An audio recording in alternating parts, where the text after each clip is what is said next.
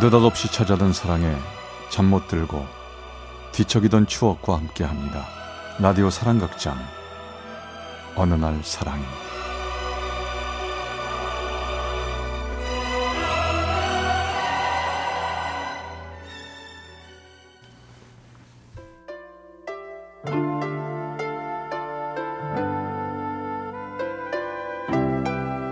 사랑의 체험수기 어느 날 사랑이 제 155화 당신 행복한 거죠?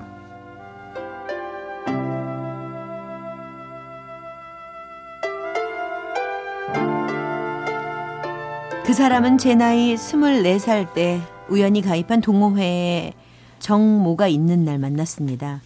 그런 오프라인 참석은 처음 해보는 거여서 설렘 반 두려움 반으로 그곳에 도착했지요. 너 형민이 얼굴 한번 못 봤지? 몇 번 카페에서 글은 봤는데 얼굴을 못 봤어. 오늘 보면 놀랄 거다. 야, 우리 카페 최고 미남이야. 너 얼마나 잘생기고 키도 큰데. 전 친구 말에 괜한 기대감이 들었습니다. 카페 회원들 중엔 제 스타일의 남자는 없었는데 도대체 어떤 남자인지 궁금해지더군요. 잠시 후 얼마의 시간이 흐른 후 한 남자가 들어왔습니다. 친구의 말대로 훤칠하고 잘생긴 남자였어요. 전 거짓말처럼 첫눈에 반하고 말았습니다. 술을 몇 잔 마셔서인지 괜히 그 남자와 눈이라도 마주치면 얼굴이 빨개지는데 괜히 제 속마음을 들킨 것 같아 부끄러웠습니다.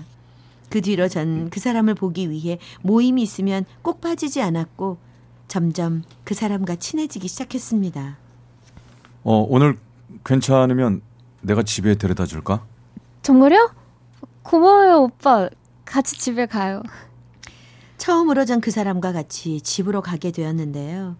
집으로 향하는 좌석버스 안에서 그 사람이 말을 꺼냈습니다. 선미야, 사실 나 너 좋아하는 것 같아. 네가 우리 모임에 나온 첫날부터 반했어. 정말이에요? 정말 그랬어요? 그래. 진작 말하고 싶었는데 네 마음이 어떨까 몰라서 망설였지.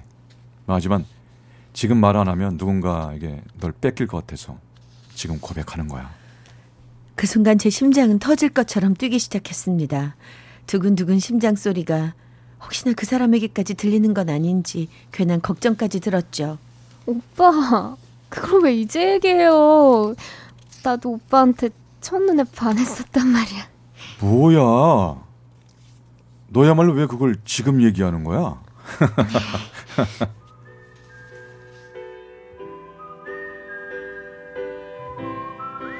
저흰 그 뒤로 누구나 부러워할 만한 연인이 되어 이쁘게 사랑하게 되었습니다. 그 사람은 저에게 참 잘해줬어요. 저희 아버지께서 뇌졸중으로 쓰러지게 돼 혼자서는 몸을 움직일 수 없게 되었을 때도 엎친 데 겹친 격으로 언니의 아이도 태어나자마자 많이 아팠을 때도 한결같이 제 곁에서 절 가장 많이 위로해 줬습니다. 오빠, 고마워요. 고맙다니 이게 무슨 소리야? 앞으로는 아버님 누워만 계시면 더 안 좋아지시니까 내가 아버지 부축해서 산책도 시켜드리고 목욕탕도 같이 다닐게. 엄마가 아들 없는 집에 든든한 아들 하나 생긴 것 같다고 좋아하세요. 당연한 거지. 사위 되면 아들 되는 거 아니야?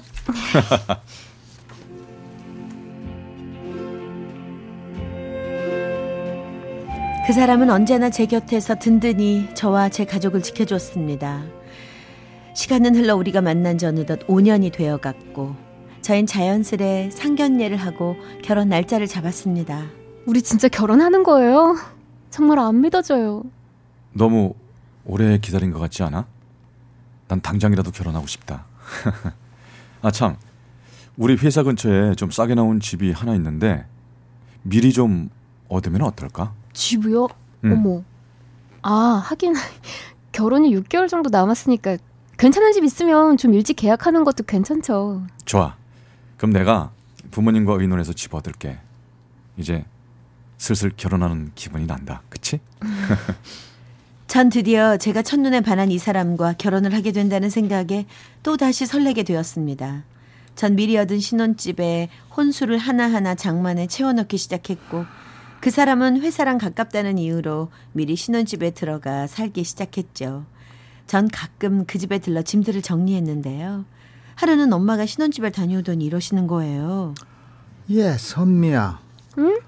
니들 사이가 요즘 괜찮은 거지? 아유, 그럼요. 엄마 갑자기 왜 그러세요? 아니 요즘 꿈자리도 안 좋고 너희 신혼집을 가도 예전처럼 형민이가 날 보러 와주지도 않고 그래서 한번 해보는 소리야. 어, 그래요? 응. 아유, 오빠가 요즘 좀 바쁘긴 한데 아, 미안해요, 엄마. 앞으로 더 잘하라고 할게요. 전 다음날 아무 생각 없이 그에게 물었습니다. 요즘 많이 바빠? 엄마가 어제 집에 갔었는데도 안 갔다며. 어, 어, 어, 어, 어, 무지 바빠. 아, 가, 갑자기 야근도 생, 생기고.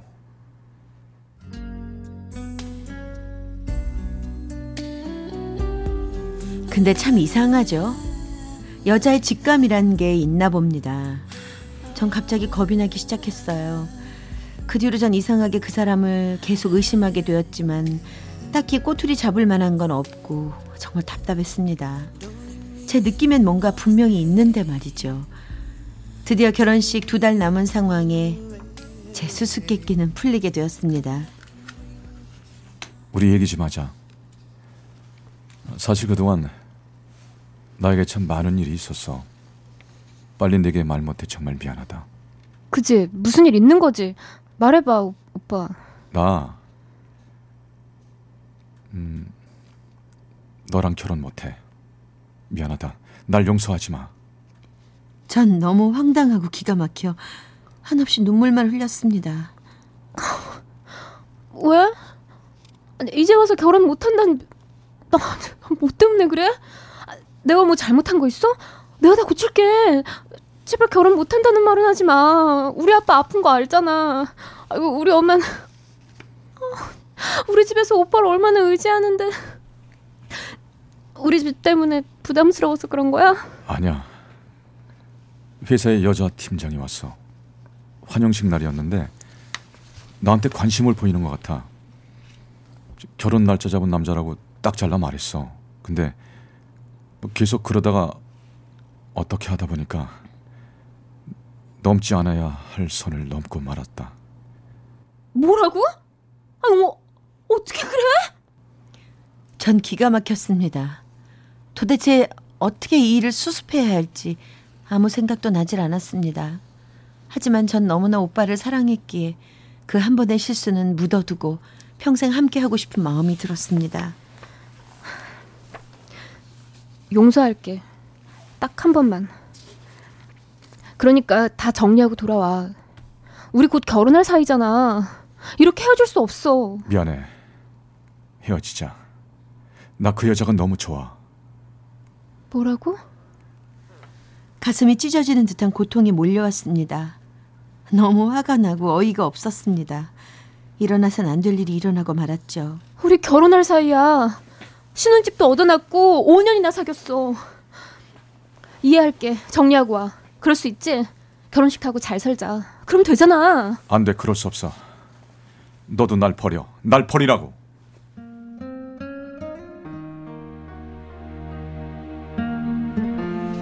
그 사람은 완강했습니다. 결국 전 부모님께 말할 용기가 나질 않아 한 달간을 회사 일이 많다며 새벽같이 출근해 부모님 잠 드신 후에 집에 들어갔지요. 하루는 엄마가 주무시지 않고 절 기다리고 계셨습니다. 예, 너 이리 와봐. 회사가 그렇게 바쁜 거니? 결혼 한 달도 안 남았는데 새 신부가 몸 상할까? 엄마는 정말 겁난다.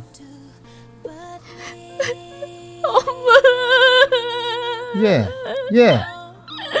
야, 너 무슨 일 있는 거지? 빨리 말해봐. 전 지금까지 있었던 모든 일을 다 엄마에게 말했습니다. 저희 엄마께선 제 얘기를 듣자마자 일어나 언니와 절 데리고 그 사람에게 갔습니다. 그리고 그 사람을 보자마자 뺨을 한 대 내리치셨습니다.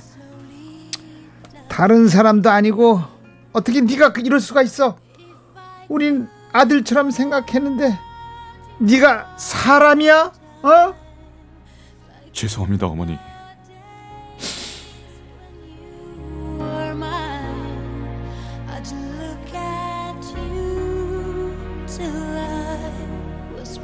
결국 그날 저희 엄마는 집에 오셔 충격으로 쓰러지게 돼 병원에 입원을 하셨습니다. 병원에 계시는 내내 계속 믿기지 않는다며 마지막으로 한 번만 더 오빠를 만나고 싶어 하셨죠. 엄마, 그 사람을 뭐하러 만나요? 잊으세요. 저도 정리할게요. 아, 네 아빠랑 나한테 한 걸 생각해 봐봐. 5년이란 시간이 그게 보통 시간은 아니잖니. 부탁이다. 한 번만 더 나를 만나게 해줘봐. 엄마는 저보다 더 포기하기가 힘드셨나 봅니다. 전 마지막 부탁이라며 그 사람을 불러 병원에 계신 엄마에게 데리고 갔습니다. 내가 널 정말 아들로 생각했어. 지난번엔 내가 좀 심했고 다 잊어버리고 너 다시 시작하면 안 되겠니? 죄송합니다, 어머니. 제 양심을 속일 수가 없습니다. 떠난 사랑을 붙잡고 결혼할 수도 없고 사랑을 버리기도 싫습니다. 더 후회할 것 같아요, 어머니. 어머니, 정말 죄송해요. 넌 사랑이 뭔지나 알고 하는 말이냐? 아, 더 이상 할 말도 없구나. 우리 딸과의 인연은 여기까지인가 보다. 어디서든 그냥 잘 살아, 잘 살게나.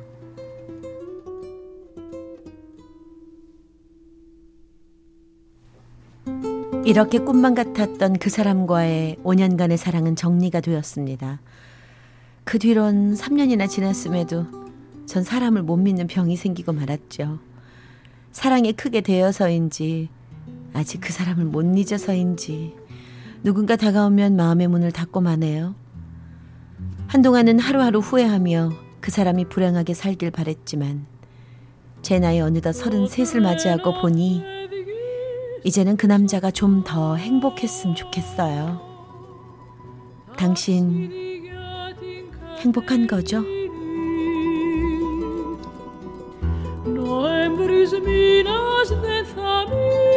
경기 성남의 박선미 씨가 보내주신 155화 당신 행복한 거죠? 편이었습니다.